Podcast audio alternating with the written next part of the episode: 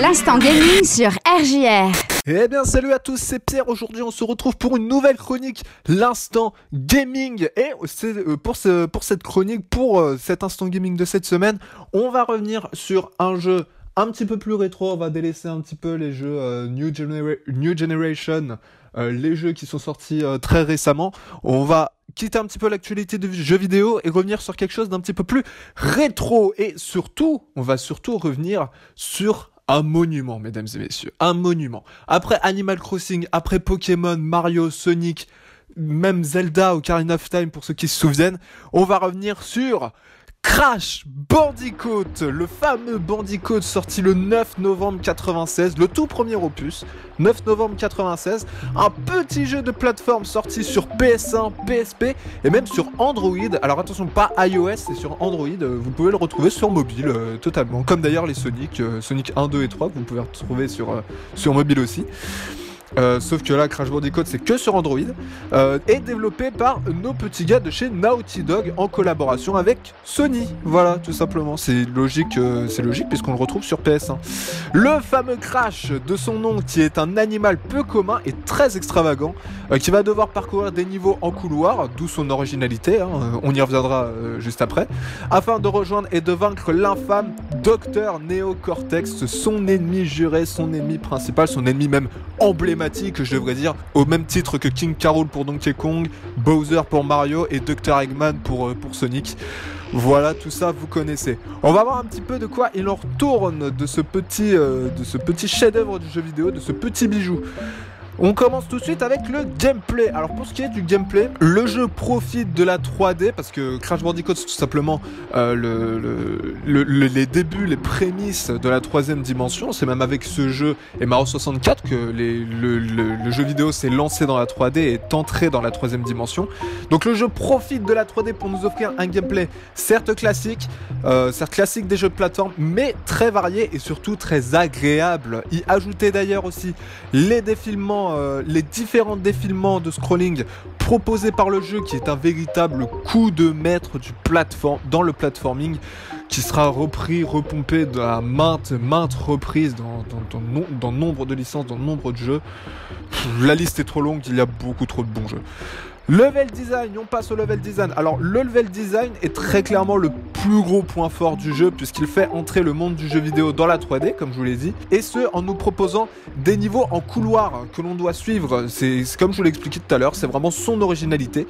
Donc le, niveau qui nous propose des niveaux en couloir que l'on doit suivre, ce level design si spécial sera même tout simplement la trace de passage du Bandicoot. C'est vraiment c'est sa marque. Voilà, c'est vraiment sa marque. Dès qu'on voit un niveau en couloir, on pense Crash Bandicoot tout simplement. On passe maintenant au graphisme. Alors pour ce qui est des graphismes, euh, nous avons des animations qui sont à mourir de rire avec des graphismes très détaillés, surtout pour une PS1. On y ajoute d'ailleurs aussi une utilisation de la 3D qui est maîtrisée de bout en bout, en long, en large et en travers. Il n'y a juste qu'un seul mot pour définir les graphismes du jeu. Grandiose, tout simplement. Bon, même si c'est PS1, c'est 96, donc ça date un petit peu, forcément. On passe maintenant au son. Alors pour ce qui est des musiques du jeu, bah, j'ai envie de dire que je crois même pas en avoir, besoin d'en parler. Les musiques du jeu sont tout simplement cultissimes dans le monde du jeu vidéo. Euh, voilà, je vous laisse écouter ce court extrait.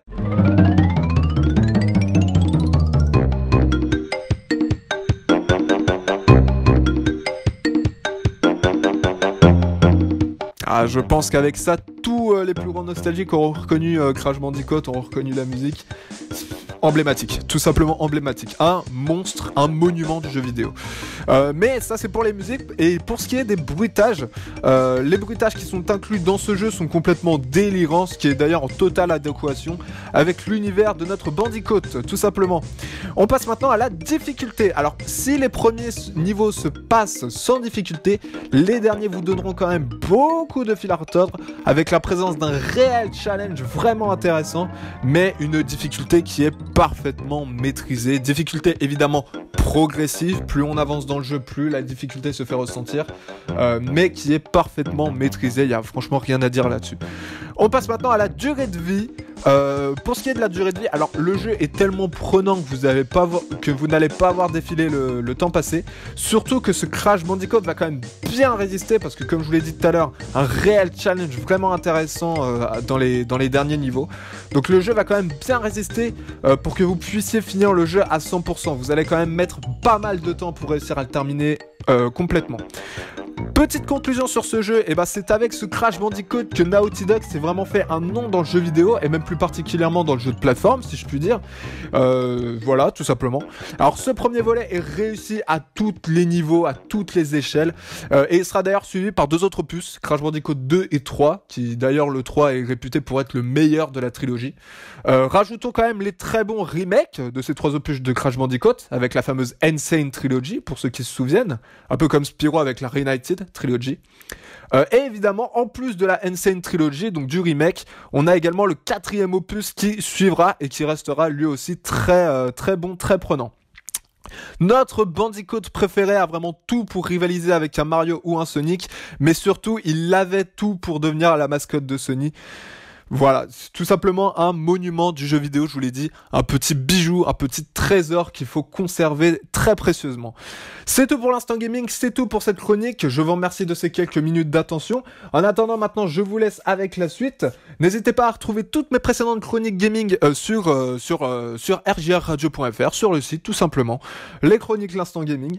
Et en attendant, bah, écoutez, moi comme d'habitude, bah, je vous dis bye bye et surtout comme d'habitude, et bah pour ma part, c'est un game over. Allez, ciao tout le monde.